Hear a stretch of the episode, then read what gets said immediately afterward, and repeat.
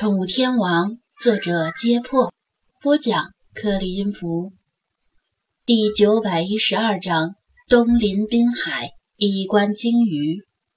世华原本仍沉浸在童话剧情里，但是听到楼下的声音，不禁产生了好奇。他知道张子安基本上每天上午都要去一趟海边，有个时候半个小时就回来，有的时候晚回来一些。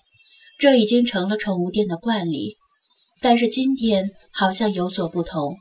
他把浴室的小窗户推开一条缝，悄悄地向下窥视。李坤听到说话声，也从隔壁水族馆出来，一看张子安的衣服果然湿了，头发也紧贴着前额。他起初以为张子安是初次开船出海，不幸落水，但仔细观察却又不像。因为落水的话，衣服肯定全湿透了，而张子安的衣服只有外衣部分位置湿了，主要集中在前胸和肩头，而且现在已经有些干了。与其说是落水，倒更像是淋雨了，或者被人从头上泼了盆水。他抬头看了看天色，今天阴天，但目前为止一直没下雨呀。蒋菲菲闻讯也出来了。他一见到张子安这副样子，马上想到点子上。店长，难道你这是被鲸喷到的？他羡慕地问道。嘎！江菲菲只是少说了一个“水”字，就被理查德隔着大老远敏锐地听到了。嘎嘎！听说鲸的那里很大，力量也很大。千万不要擦，全都是精华，嗯，养颜护肤呢。师尊，真的遇到鲸鱼了？王谦和李坤异口同声地问道。他们知道张子安是驾船出海赏鲸的，但听说真的赏到了鲸，还真是很意外。毕竟大海茫茫，这具橡皮艇又驶不出多远。哪能恰好遇到鲸呢？张子安指了指五菱神光的后备箱，其他的一会儿再说，先帮我把蓄电池拎进屋里充上电。好沉呐！王乾一拎蓄电池，差点闪了腰，龇牙咧嘴的示意李坤赶紧过来帮忙。两人一起把蓄电池拎进屋里，找了个角落插上电源充电。店里有几位熟识的顾客，见了张子安这副略显狼狈的样子，不禁侧目而视。张子安脱下半干半湿的外套，自顾自地拿起吹风机，先把软趴趴的发型吹定型，不然实在有损形象。师尊，那吹风机是吹狗毛用的。王乾好心提醒道。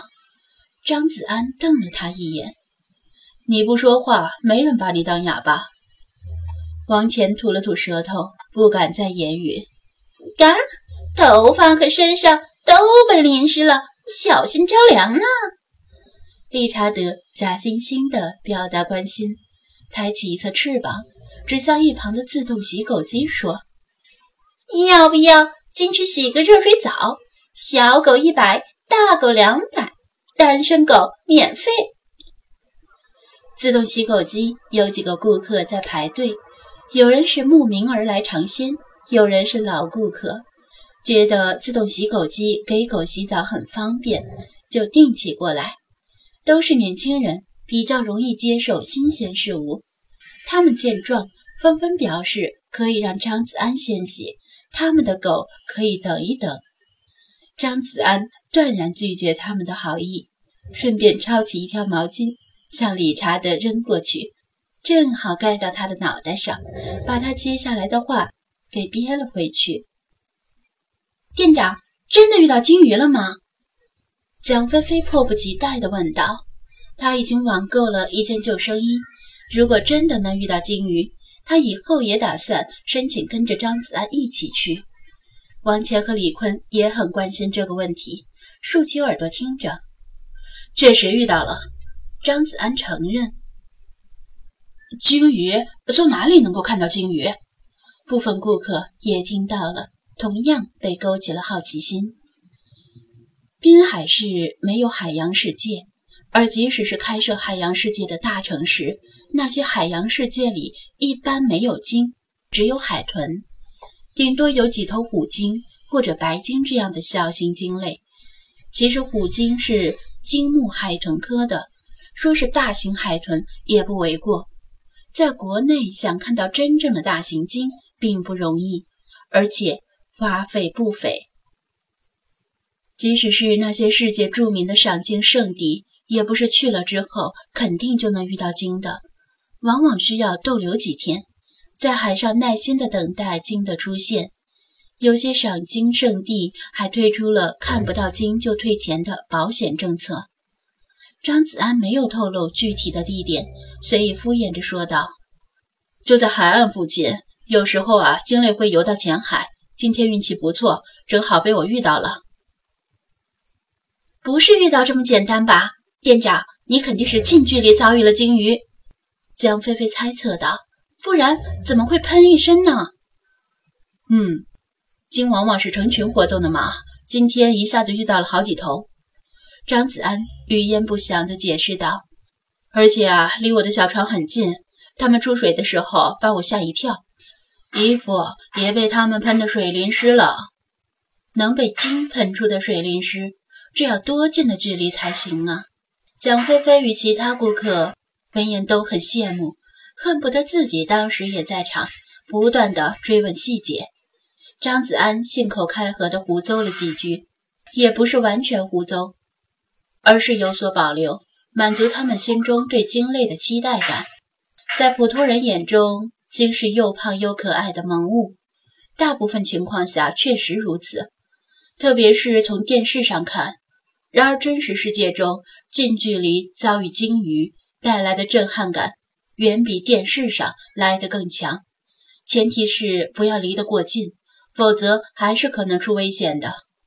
而张子安这次就离得过近了。信息爆炸的时代，反而有很多年轻人并不是很关注近在咫尺的本地新闻，甚至有很多人都不知道滨海市来了很多鲸鱼。